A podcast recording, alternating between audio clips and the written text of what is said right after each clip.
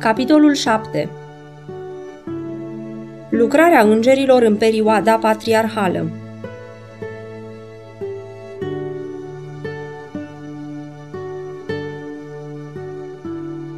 Avram Dumnezeu l-a onorat mult pe Avram. Îngeri din ceruri mergeau alături de el și discutau cu el ca de la prieten la prieten.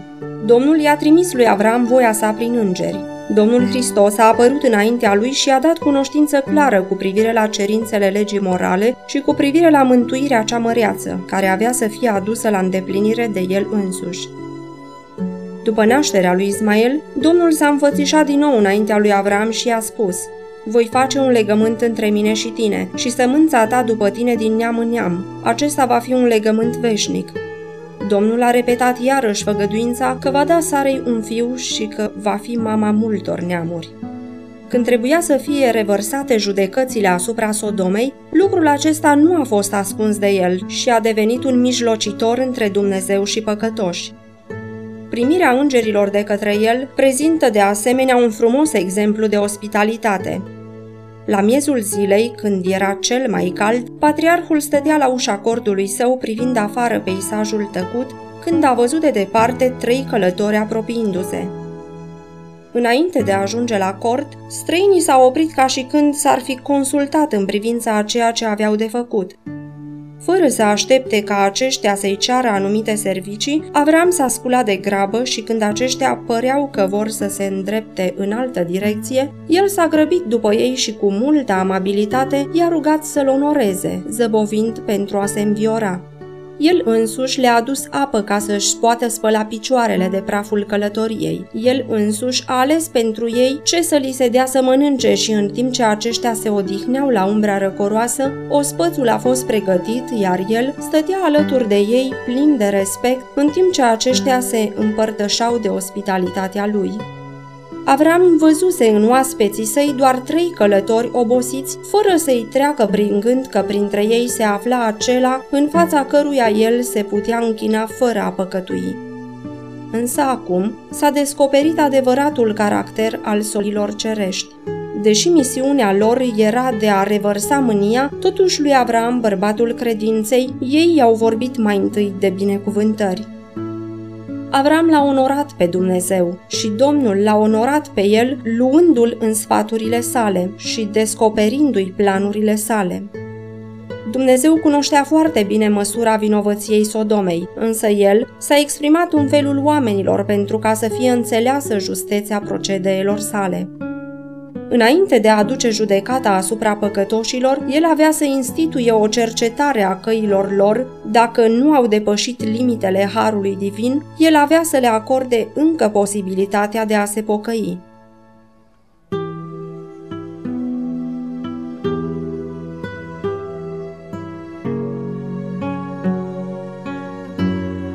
Distrugerea Sodomei și a Gomorei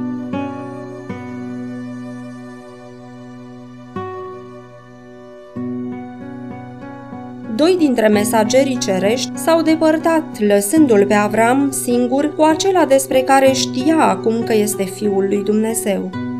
Cu adânc respect și umilință, el și-a rostit cererea.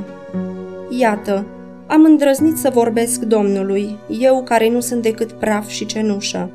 El s-a apropiat mai mult de solul ceresc și și-a rostit fierbinte cererea. Deși Lot locuia acum în Sodoma, el nu era părtaș la nelegiuirea locuitorilor acesteia. Avram se gândea că în acea cetate numeros populată trebuia să mai fie și alți închinători ai adevăratului Dumnezeu. Și gândind astfel, el a implorat Vei nimici tu pe cel bun împreună cu cel rău?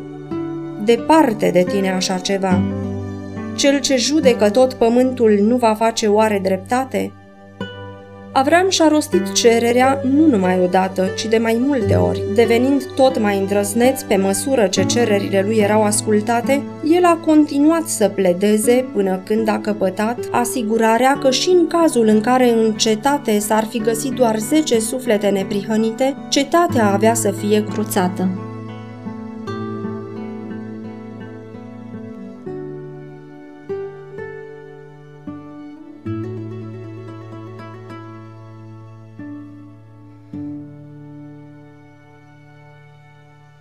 Doi îngeri îl vizitează pe Lot.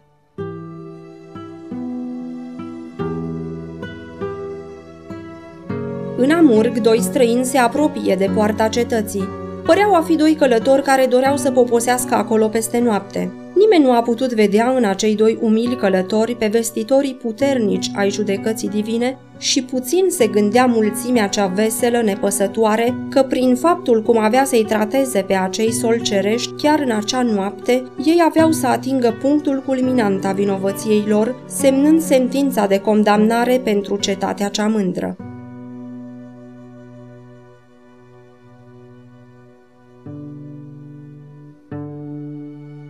A fost însă un om care a dovedit atenție față de acei străini și a invitat în casa lui.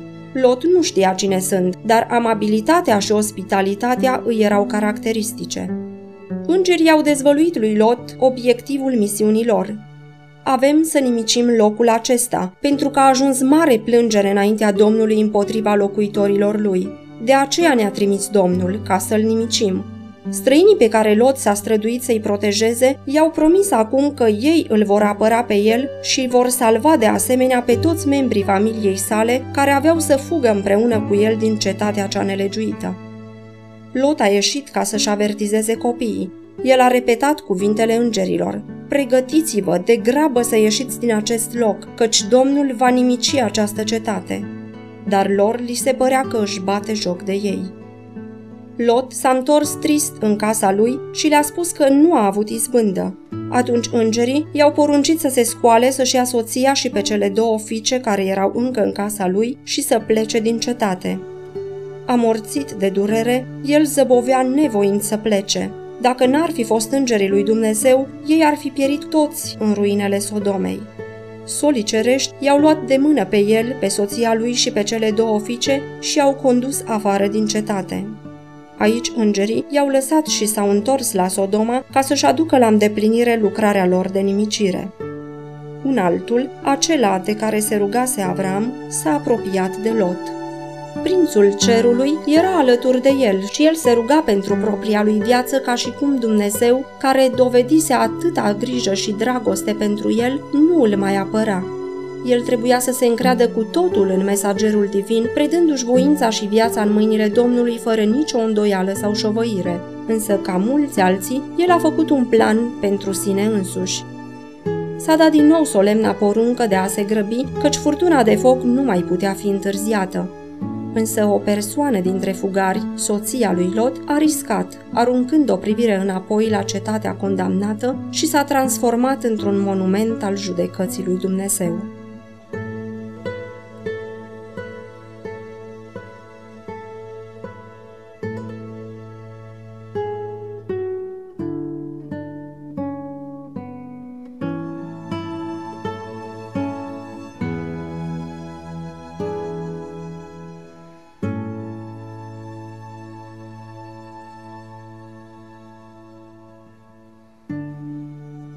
Avram pus la încercare. Când avea aproape 100 de ani, lui Avram i-a fost repetată făgăduința unui fiu, dându-i se asigurarea că viitorul moștenitor avea să fie copilul Sarei.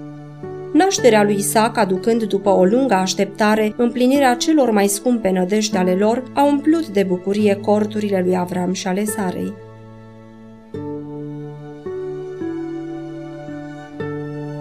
Sara a văzut în caracterul neastâmpărat al lui Ismael o sursă de discordie și a apelat la Avram cerându-i ca Agar și Ismael să fie alungați din tabără. Patriarhul s-a întristat mult. Cum putea să-l izgonească pe fiul său Ismael, care era atât de scump? În nedumerirea lui, el a cerut îndrumare de la Domnul. Domnul, printr-un înger, i-a spus să îndeplinească dorința Sarei și îngerul i-a dat făgăduința care l-a consolat că, deși avea să fie departe de casa tatălui său, Ismail nu avea să fie uitat de Dumnezeu. Viața lui avea să fie păstrată, iar el avea să devină tatăl unui neam mare. Avram ascultat de cuvântul îngerilor, nu însă fără a superi profund. Dumnezeu l-a chemat pe Avram ca să fie tatăl celor credincioși, iar viața lui trebuia să fie un exemplu de credință pentru generațiile viitoare. Însă această credință nu a fost desăvârșită. pentru a putea atinge cel mai înalt standard, Dumnezeu l-a mai supus unei încercări, cea mai grea din câte a fost chemat omul să îndure vreodată. Într-o viziune de noapte, el a fost îndemnat să se îndrepte spre țara Moria și acolo să aducă pe fiul său ca ardere de tot, pe un munte care îi va fi arătat. Porunca a fost exprimată în cuvinte care trebuie să fi frânt inima tatălui. Ia acum pe fiul tău, pe singurul tău fiu, Isaac, pe care îl iubești, și adul ca ardere de tot.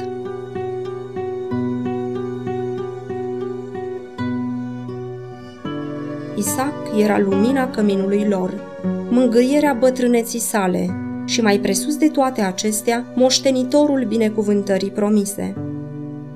Satana era prin preajmă pentru a sugera că el trebuie să fi fost amăgit, căci legea divină poruncește să nu ucizi și Dumnezeu nu poate cere ceea ce a interzis odată. Ieșind afară din cortul său, Avram a privit strălucirea calmă a cerului fără nori și și-a adus aminte de făgăduința făcută lui cu 50 de ani în urmă, că sămânța lui avea să fie atât de numeroasă ca stelele. Dacă această făgăduință avea să fie împlinită prin Isaac, cum era posibil ca el să fie ucis? Avram era ispitit să creadă că se înșală. El și-a adus aminte de îngerii care au fost trimiși pentru a-i descoperi planul lui Dumnezeu de a nemici Sodoma și care i-au adus făgăduința aceluiași fiu Isaac și s-a dus în locul unde se întâlnise de mai multe ori cu solii cerești, sperând să-i întâlnească iarăși și să primească îndrumări pe mai departe.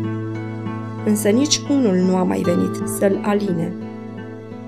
Toată ziua nădăjduise că va întâlni un înger care să vină să-l mângâie, sau poate să retragă porunca lui Dumnezeu, însă nu a apărut niciun sol al harului. Cea de-a doua lungă zi se încheie, urmează o altă noapte fără somn, petrecută în umilință și rugăciune, și sfârșește călătoria în cea de-a treia zi. În locul desemnat au construit altarul și au pus lemnele deasupra. Apoi, cu o voce tremurândă, Avram îi face cunoscut fiului său solia divină. Cu groază și uluire, Isaac își află soarta, dar nu se împotrivește. Și el împărtășa credința lui Avram și socotea că a fost onorat prin faptul că a fost chemat să-și dea viața ca jertfă pentru Dumnezeu.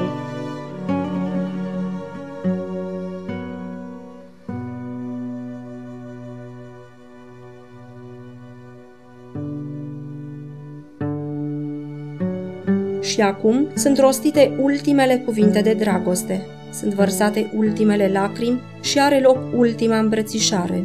Tatăl ridică cuțitul pentru a junghia fiul când, deodată, brațul său este oprit. Un înger al lui Dumnezeu îl strigă pe patriarh din ceruri. Avraame, Avraame! El răspunde repede, iată-mă! Și iar se aude acel glas, să nu pui mâna pe băiat și să nu-i faci niciun rău, căci știu acum că te tem de Dumnezeu pentru că nu ai cruțat pe fiul tău, pe singurul tău fiu pentru mine. Dumnezeu a dat pe fiul său să moară în agonie și rușine. Îngerilor care au fost martori ai umilirii și chinului sufletesc al Fiului lui Dumnezeu, nu li s-a îngăduit să intervină ca în cazul lui Isaac. Nu a fost niciun glas care să strige destul. Pentru a salva neamul căzut, împăratul slavei și-a dat viața.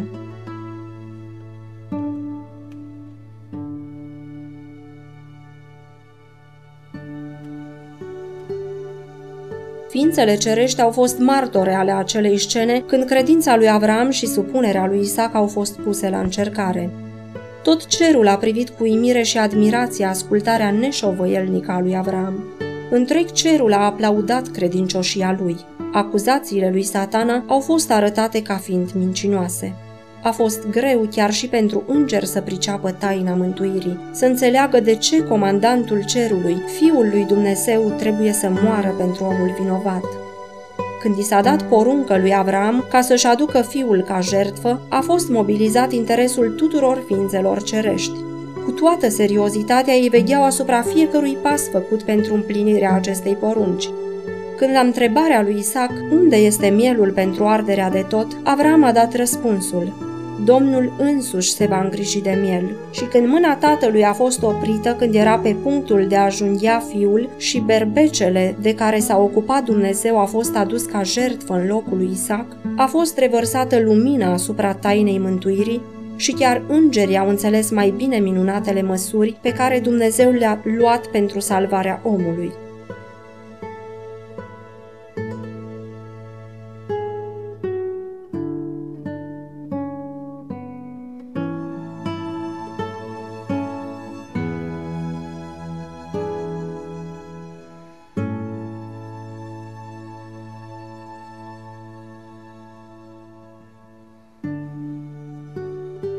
Căsătoria lui Isaac În mintea lui Avram, alegerea unei soții pentru fiul său Isaac era o problemă de o deosebită importanță. El era preocupat ca fiul său să se căsătorească cu o fată care să nu îl îndepărteze de Dumnezeu. Isaac, având încredere în înțelepciunea și grija tatălui său, a fost mulțumit să încredințeze lui problema aceasta, având de asemenea încrederea că însuși Dumnezeu îl va îndruma în acea alegere. Gândurile patriarhului s-au îndreptat spre rudele tatălui său din țara Mesopotamiei. El a încredințat acea problemă importantă celui mai în vârstă slujitor al său, Eliezer, un bărbat credincios cu experiență și judecată sănătoasă, care îl slujise cu credincioșie mult timp.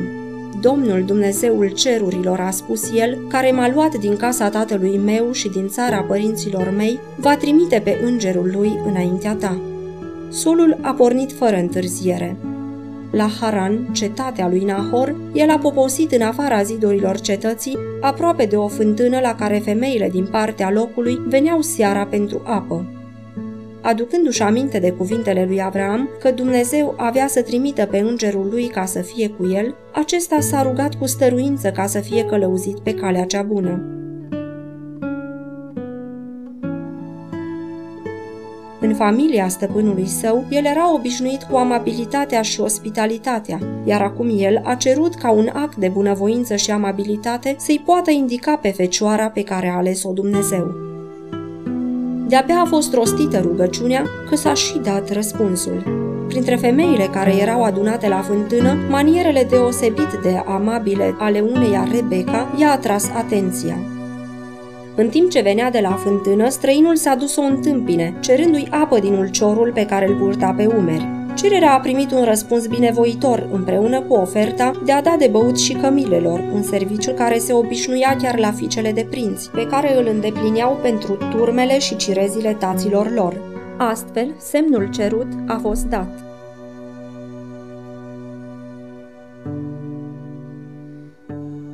Avram locuia la Berșeba, iar Isaac, care însoțise turmele în țara învecinată, se întoarse în casa tatălui său pentru a aștepta sosirea solului de la Haran.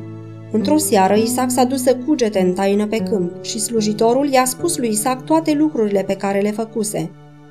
Și Isaac a dus pe Rebecca în cortul mamei sale, Sara. A luat pe Rebecca și ea a fost nevasta lui.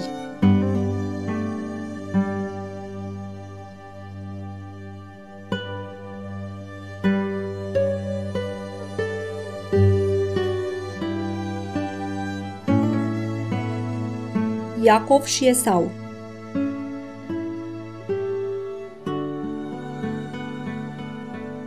Iacov și Esau, cei doi fi gemeni ai lui Isaac, prezintă un contrast izbitor atât în ceea ce privește caracterul cât și viața lor.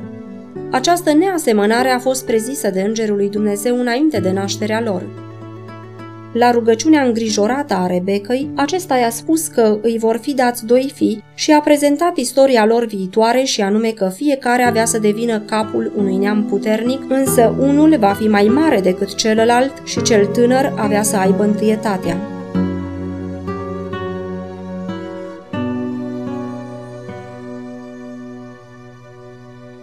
Isaac a declarat clar că Esau, fiul cel mare, era cel căruia îi se cuvenea dreptul de întâi născut, însă Esau nu avea plăcere pentru slujire și nici înclinație pentru viața religioasă.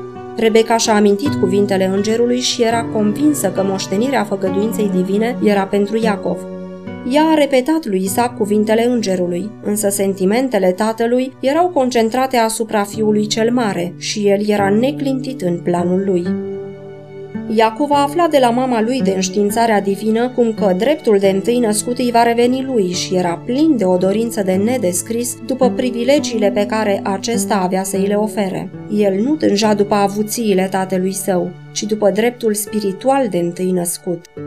Când Esau, venind acasă într-o zi slăpit și frânt de oboseală de la vânătoare, a cerut din mâncarea pe care o pregătea Iacov, acesta din urmă s-a oferit să-i potolească foamea cu prețul dreptului său de întâi născut. Iată, sunt aproape mort, a strigat vânătorul cel nesăbuit și indulgent cu sine. La ce-mi folosește acest drept de întâi născut? Și pentru o farfurie de ciorbă roșie și-a pierdut dreptul de întâi născut.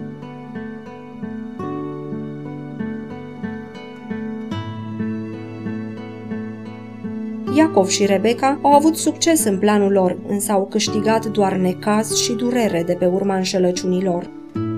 Dumnezeu declarase că Iacov va primi dreptul de întâi născut, cuvântul său urmând să se îndeplinească la timpul hotărât de el, dacă ei ar fi așteptat cu credință ca el să lucreze pentru ei. Amenințat cu moartea de mânia lui Esau, Iacov a părăsit casa tatălui său ca fugar. Seara celei de-a doua zile l-a găsit departe de corturile tatălui său. Se considera un exilat și era conștient de faptul că tot acel necaz se datora faptelor sale greșite. Întunericul deznădejde apăsa asupra sufletului său și de-abia îndrăznea să se roage. Se simțea atât de singur încât simțea nevoia de protecție a lui Dumnezeu, așa cum nu mai simțise niciodată până atunci. Plângând și în adâncă umilință, el și-a mărturisit păcatul și s-a rugat fierbinte ca să primească o dovadă a faptului că nu a fost părăsit cu totul. Dumnezeu nu l-a părăsit pe Iacov. Cu iubire, Dumnezeu a descoperit exact ceea ce avea nevoie Iacov, un mântuitor. Obosit de călătorie, călătorul s-a întins pe pământ cu o piatră la cap, drept pernă. Pe când dormea, a văzut o scară strălucitoare și luminoasă, rezemată pe pământ, iar vârful atingea cerul. Pe această scară urcau și coborau îngeri. Deasupra stătea Domnul Slavei și din ceruri s-a auzit glasul lui. Eu sunt Domnul Dumnezeul tatălui tău Avram și al lui Isaac.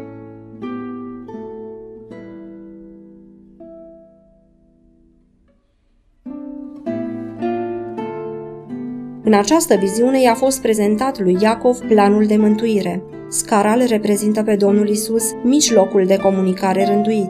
Dacă el, prin meritele lui, n-ar fi făcut o punte peste prăpastia pe care a făcut-o păcatul, îngerii slujitori nu ar fi menținut legătura cu omul de căzut. Cu o credință nouă și neclintită în făgăduințele divine și având asigurarea prezenței și protecției îngerilor cerești, Iacov și-a continuat călătoria în țara fiilor răsăritului. Când Iacov a părăsit Padan Aramul, ascultând de îndrumarea divină, el nu a pornit fără ezitare pe drumul pe care îl străbătuse ca fugar cu 20 de ani în urmă. Păcatul înșelării tatălui său era mereu înaintea sa. Pe măsură ce se apropia de sfârșitul călătoriei sale, gândul la Esau îl umplea de presimțiri înfricoșătoare. Din nou Domnul i-a dat lui Iacov un semn al grijii divine. Pe când era în drumul său, pe Iacov l-au întâlnit îngerii lui Dumnezeu. Când i-a văzut, el a spus, aceasta este o știre a lui Dumnezeu. El a văzut îngerii lui Dumnezeu într-un vis tăbărând în jurul lui. Mergând în față, Iacov, ca și când ar fi croit calea, a zărit două oși de îngeri cerești mergând ca pentru călăuzire și apărare și când i-a văzut a exclamat în cuvinte de laudă. Aceasta este tabăra lui Dumnezeu și a pus numele acelui loc Mahanaim, care înseamnă două oștiri sau tabere.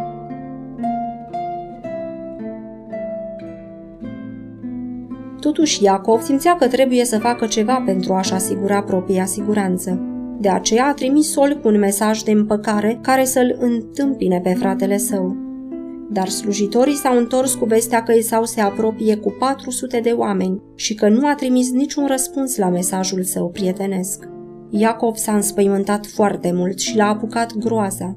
Apoi a împărțit familia și slujitorii săi în două grupe, astfel că, dacă una avea să fie atacată, cealaltă să poată avea posibilitatea de a scăpa. Au ajuns acum la pârâul Iaboc și deoarece se înnopta, Iacov și-a trecut familia dincolo de vadul pârâului, iar el a rămas în urmă singur. S-a hotărât să petreacă noaptea în rugăciune și dorea să fie singur cu Dumnezeu. Deodată simte o mână puternică asupra lui. Gândea că e vreun vrăjmaș care caută să ia viața și a început să lupte ca să scape de acel atacator. În întuneric, cei doi au luptat ca să iasă învingători. Nu s-a rostit niciun cuvânt, însă Iacov și-a folosit toată puterea și nu s-a odihnit nicio clipă. În timp ce se lupta astfel pentru viața sa, simțământul vinovăției îi apăsa sufletul. Păcatele sale îi apăreau în față pentru a-l îndepărta din prezența lui Dumnezeu. Însă în criza aceea teribilă, el și-a adus aminte de făgăduințele lui Dumnezeu și a început să implore din toată inima îndurarea sa. Lupta a continuat până aproape de zorii zilei, până când străinul și-a pus degetul pe coapsa lui Iacov și el a fost paralizat pe loc. Patriarhul și-a dat seama acum cu cine luptase. El era conștient acum că luptase cu un sol ceresc și acesta era motivul pentru care, cu tot efortul lui aproape supraomenesc, nu a putut să obțină biruința.